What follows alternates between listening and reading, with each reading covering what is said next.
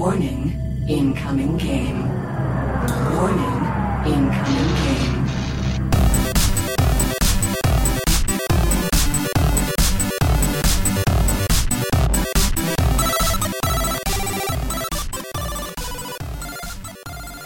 Welcome to Incoming Game Bonus Edition. I am Ben, I am Jessica.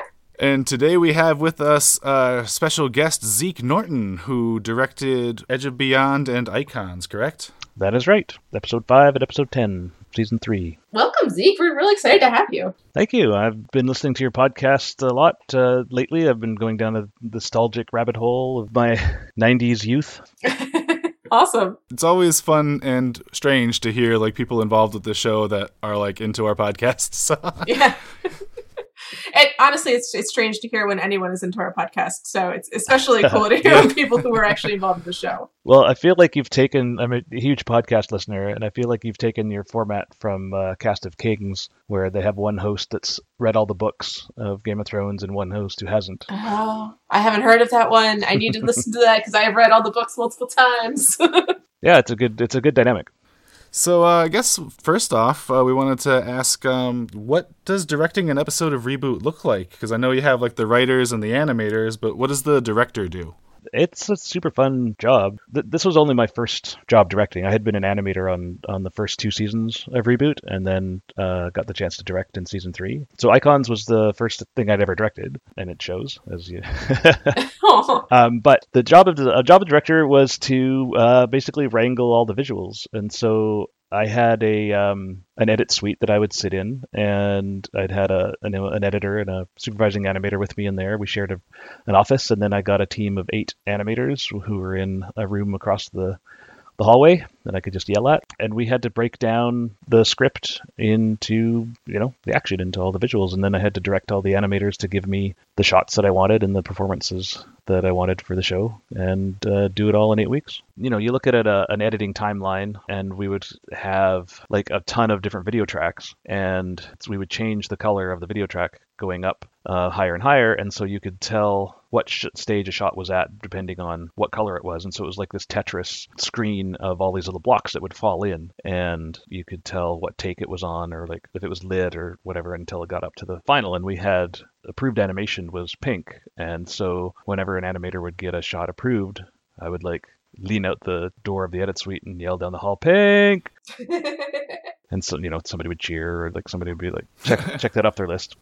so for the performances, when we when we talk about areas where a character looks like they're being very emotional or good pantomime or something like that, so that's what the director is doing is going in and saying no more of this or like pull that back.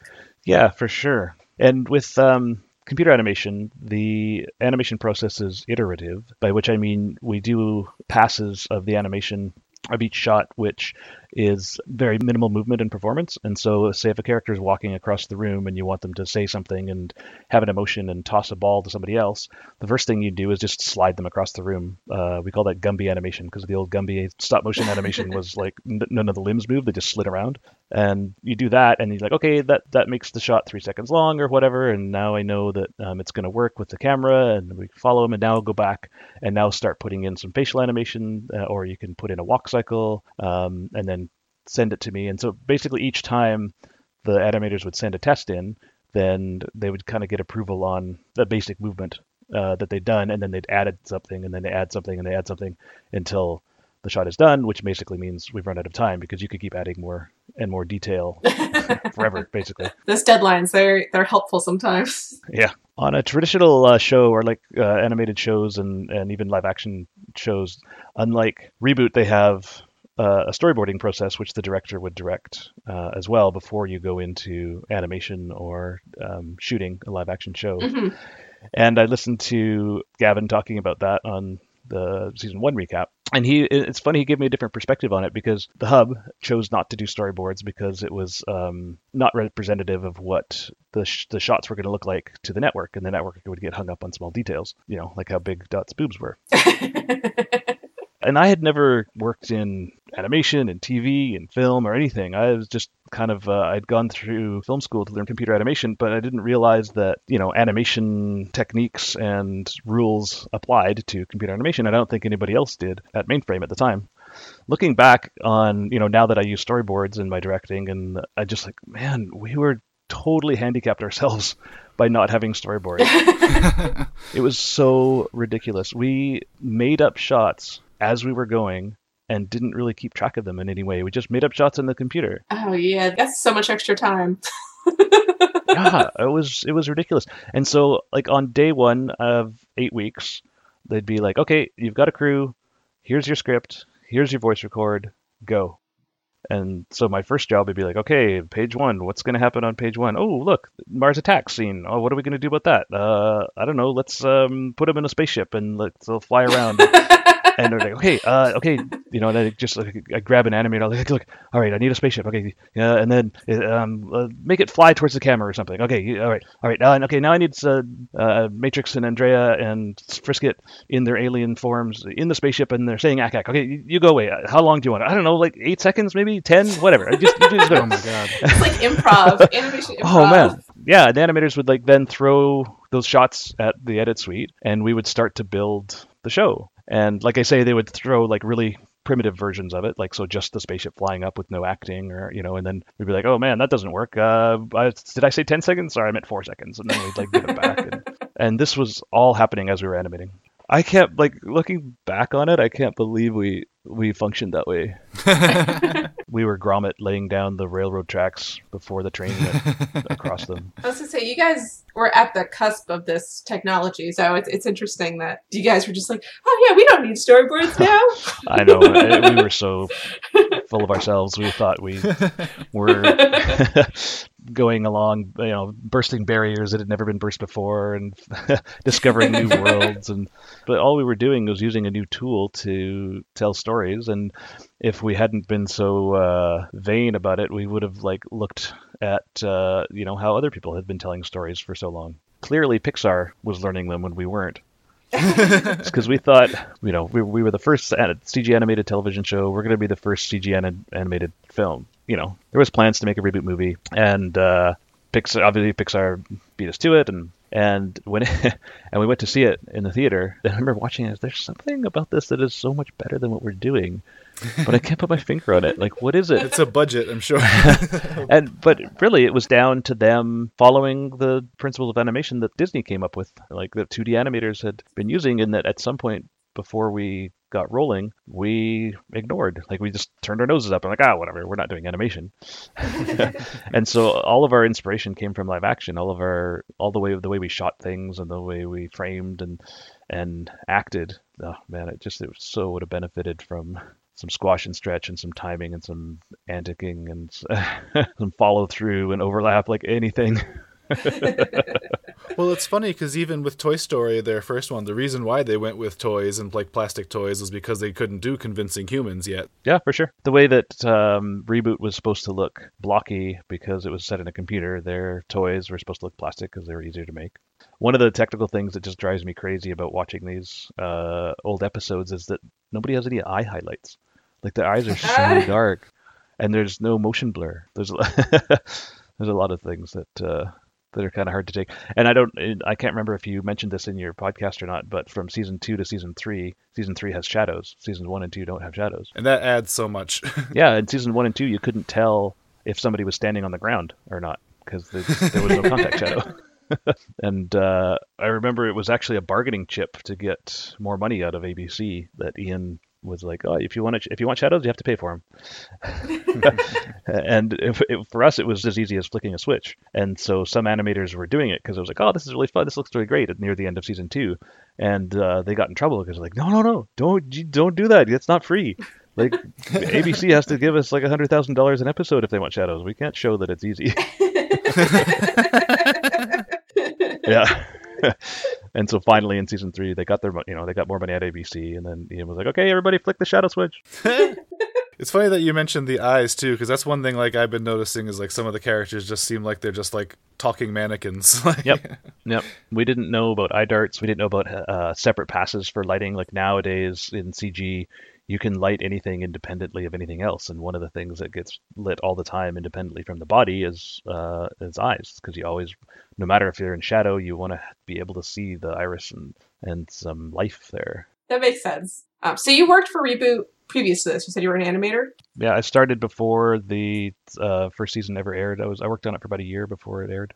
Oh wow! So you're right there from the beginning. Yeah, I think it was employee number five or something. It was like the hub, and then a couple other guys, and then I came on. So one of my questions was going to be, how does reboot stack up in the history of your career? But it sounds like that was pretty formative.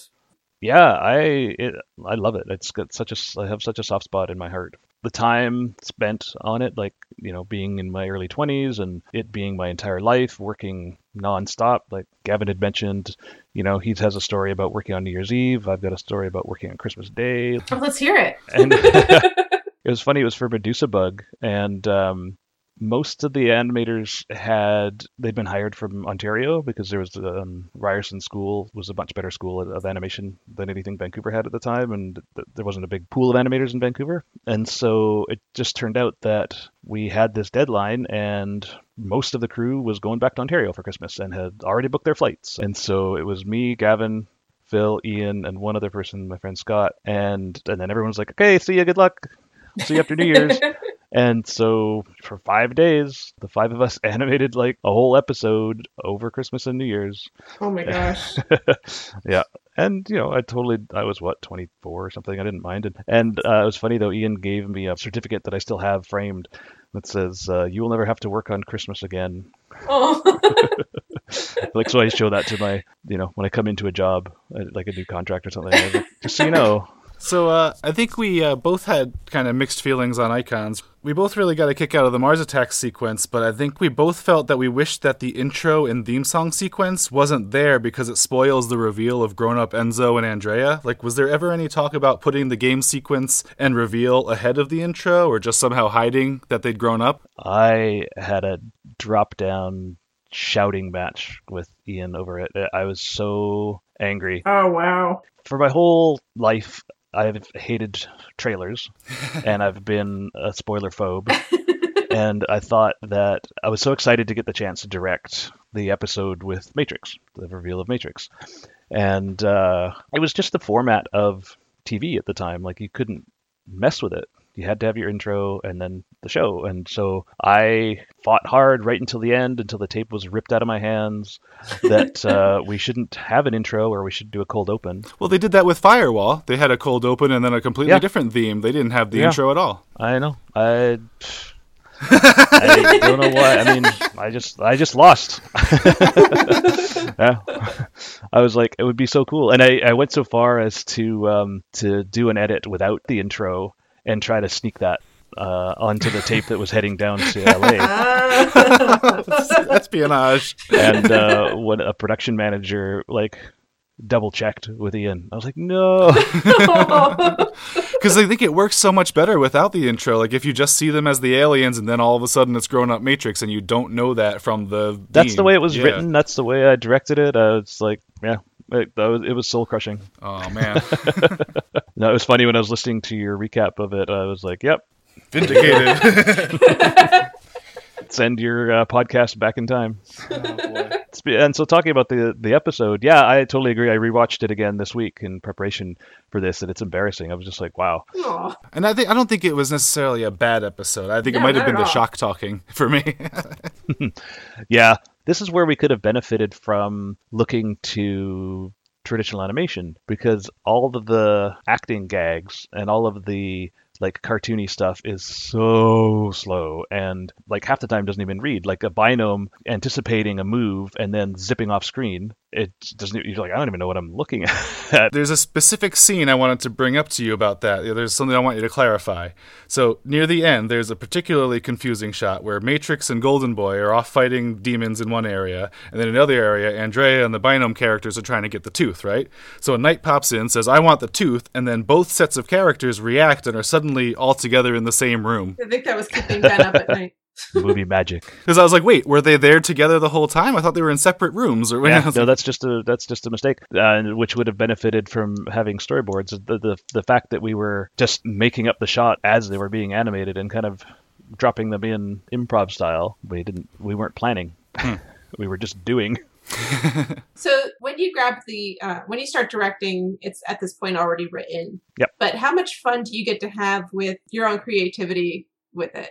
You know, obviously this one's got kind of a lot of in references with like Xena and stuff, Conan. Do you get to throw some of that in? Like for visual gags, or is that all on the animators? Or Uh, yeah, no, I asked the animators for that. That's all stuff that uh, we just kind of come up with the ideas. You know, I'll go into the animation suite and be like, you know, what would be fun here? One of the um, Easter eggs that we threw in that I had forgotten that we threw into icons was um, some of the junk that the Wise One is sitting on. There's a Nerf gun there, which was the iconic Nerf gun that we had at Mainframe that all of us had that we would go on Nerf raids from suite to suite.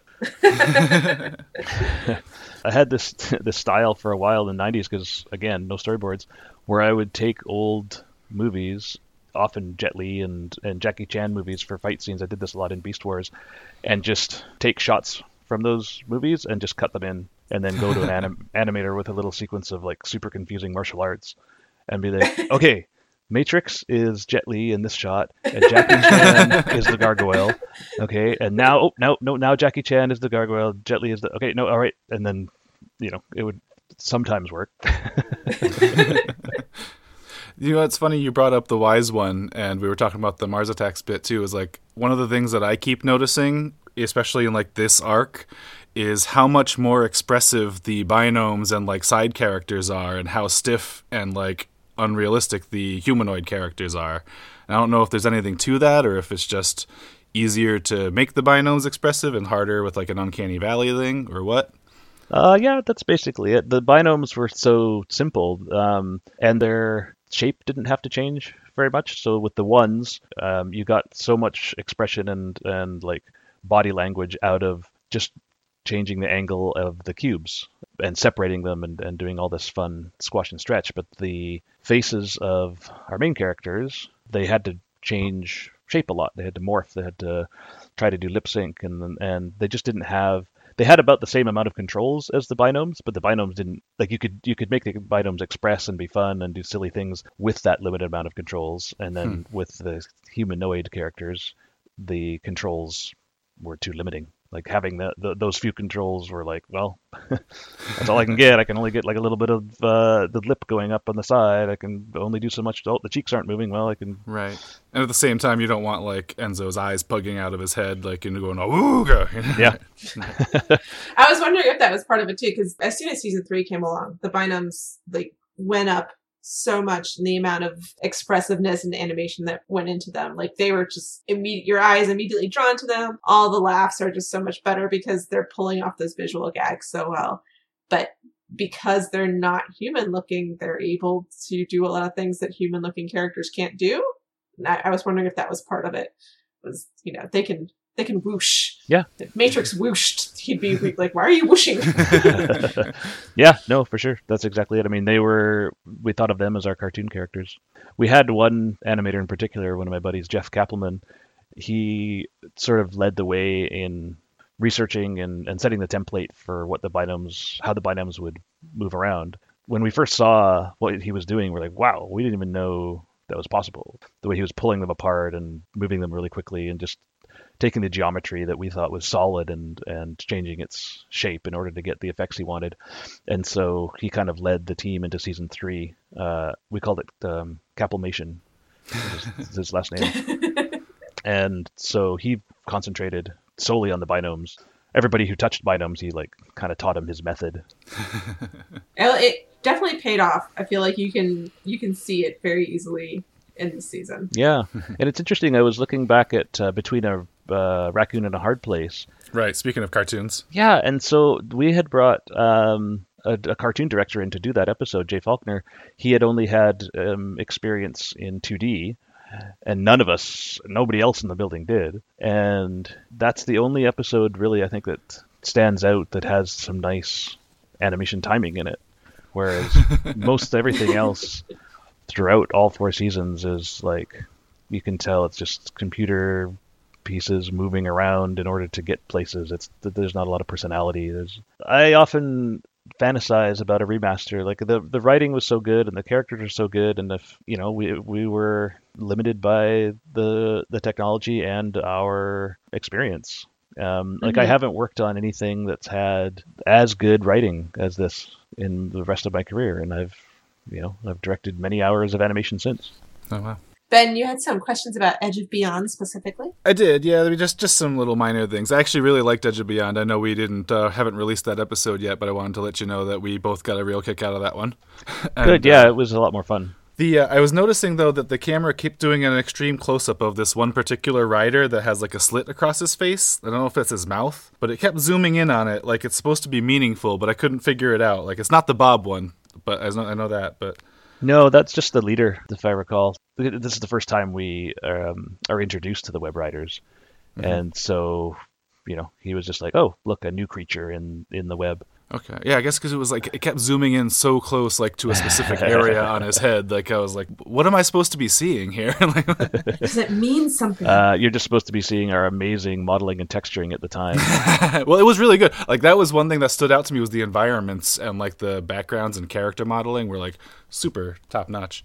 yeah, we spent a lot of time, luckily, on on the web and on the Edge of Beyond effect because we that that was one case where we knew something big was coming and that it was going to play across several episodes, the environment and the the look of every, everything, and so um, I was lucky enough to get an IT uh, like a tech team working on it, kind of uh, about a month before I started the episode. Not that they were finished by the time I started, but at least they'd had some lead time.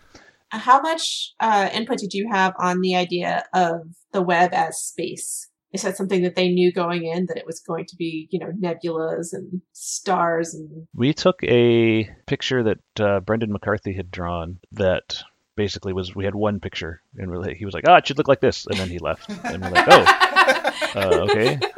And then we turned it over to our uh, yeah to our tech team, and they you know tried to make that into a 3D reality. And it's funny, like thinking back, that there was kind of a distinction between the net and the web in those days? Yeah, that's something I'm still like. Yeah, the web we kind of thought of as um, like web pages and you know video and so forth and the net we sort of thought of as like email and kind of connecting computer to computer. Um, like in the 90s you couldn't get much out of the web. And so in our minds when we were creating these two concepts and, and writing it they kind of were separate in our own lives um, and the web was kind of more weird and exciting and and so yeah we wanted it to look crazy and alien and uh, nebulous That's really interesting. Oh, what about uh, capacitors like wraparound tattoo design? Do you have any info on like what that is? uh not really no we just thought it was a nice bit of design so when he takes his hat off uh he's bald and you you can see it it's just filigree yeah Speaking of capacitor, I you know I just watched the most recent episode, The Red Riders in the Storm, and I don't know if it was something I just never noticed before or if this happened slowly. but capacitor is huge. Was he always that big?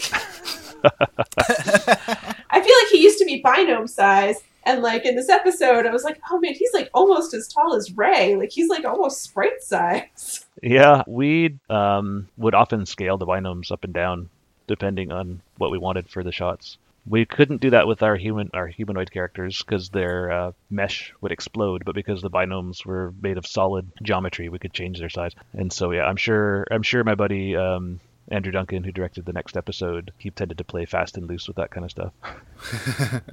what did you guys think of the uh, the web server? Oh, Ray? Oh, I A ray tracer. Ray? I love Ray. Yeah. I think he's fun. yeah. I don't know if you've looked it up, but but the actor is um, Mel Gibson's brother, Donald Donald Gibson. And Yeah. so when when we were getting when I was handed the voice record, because in those days I didn't have the time to go and and direct the voice records, which I now do because they're super fun. I always make sure I have time to go to them. But back in the day, they just give us the audio, and uh, they're like, "Hey, we got, we got Mel Gibson's brother. He's he's so awesome!" And everyone's like, "You what? Yeah, because originally ABC wanted Mel Gibson to play this role, but we couldn't afford him, so we got his cheaper brother. and so we're like, wow, okay, that's great. And then we put it in, and we were so disappointed in his in his acting. It's so wooden and terrible. and I he just became, you know, if, if if you're listening, Donald, I'm sorry, but all the animators scrambled to avoid doing shots with him because it was so his voice acting was so oh, wooden and painful. But I'm glad that you know, listen, you guys listening to it now, it didn't stand out. So, some general geeky questions. Who's your favorite character in Reboot? Uh, gee, that's a good question. Hex probably. Ah, that's a good one. And then I never got to direct her. I was always sad. I was really sad that I didn't get to direct episode seven. I was a huge Prisoner fan, and I loved Hexadecimal, and and uh, the scheduling just didn't work out. And Uh-huh. uh, my buddy Steve Ball, who had directed Seven, had never heard of the prisoner when he got the assignment. I was like, "Oh, are you Oh, serious? no. Can we Oh, swap? man. You take the next one." But yeah, You'd be like, here, take icons. yeah, exactly. uh, he had to watch a bunch of the prisoner. Like, he had to mainline it over a few days. That's what I've been doing. I'm I'm about halfway through the series now.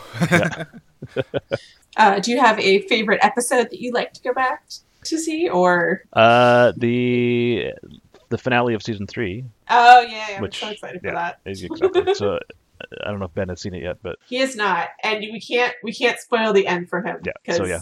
I think we've all I think the internet has managed to not talk to him about it yet. nice. People have made hints. Yeah, no, so It's great, and and uh, again, my buddy Andrew uh, Duncan, who directed that, uh, he just he did a phenomenal job, and the the whole act that we're talking about that we're not spoiling for Ben. Um, Wait, do they finally have sex? yeah, no, not that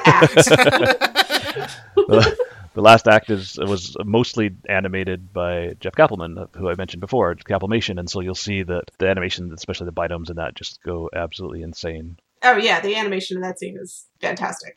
I've gone back and watched it multiple times without watching the show. Yeah, no, it's Just it's, because, it's a fun, just little thing to watch, just to have. This better fucking live up to my expectations. Oh. Yeah, we're building it up. Trust me, if you uh, aren't spoiled by it, I don't think you're gonna guess what it is. Okay.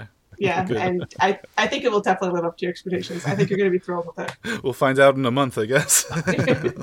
Looking forward to hearing your recap of that episode. right. Well, I am out of questions. I don't know if you have any more, Jess.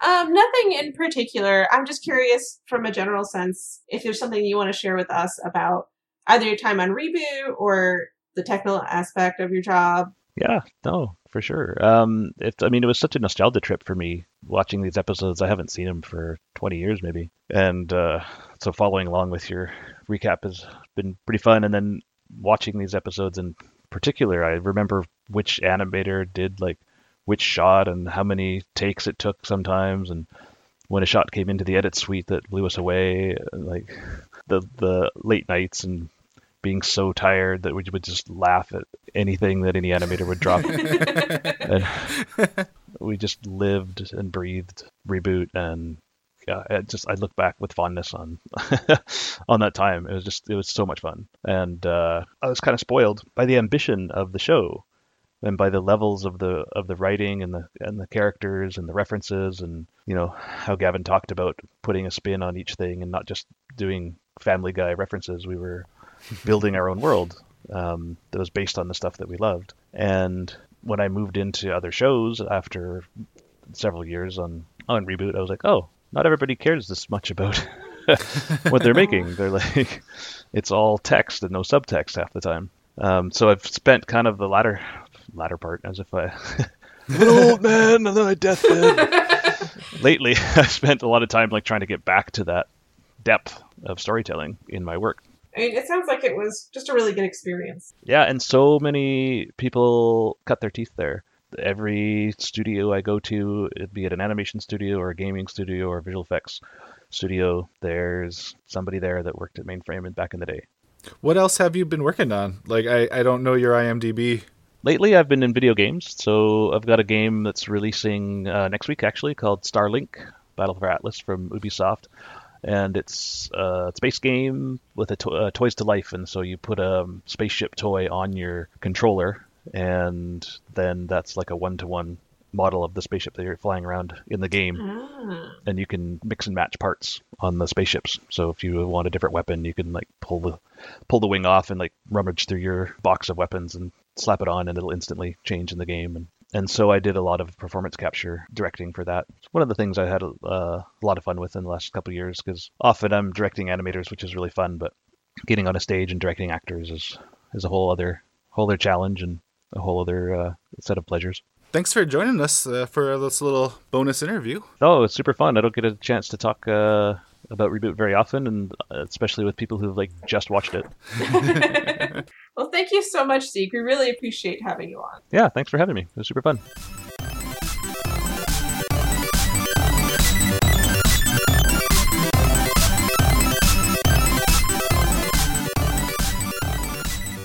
Game over. User wins.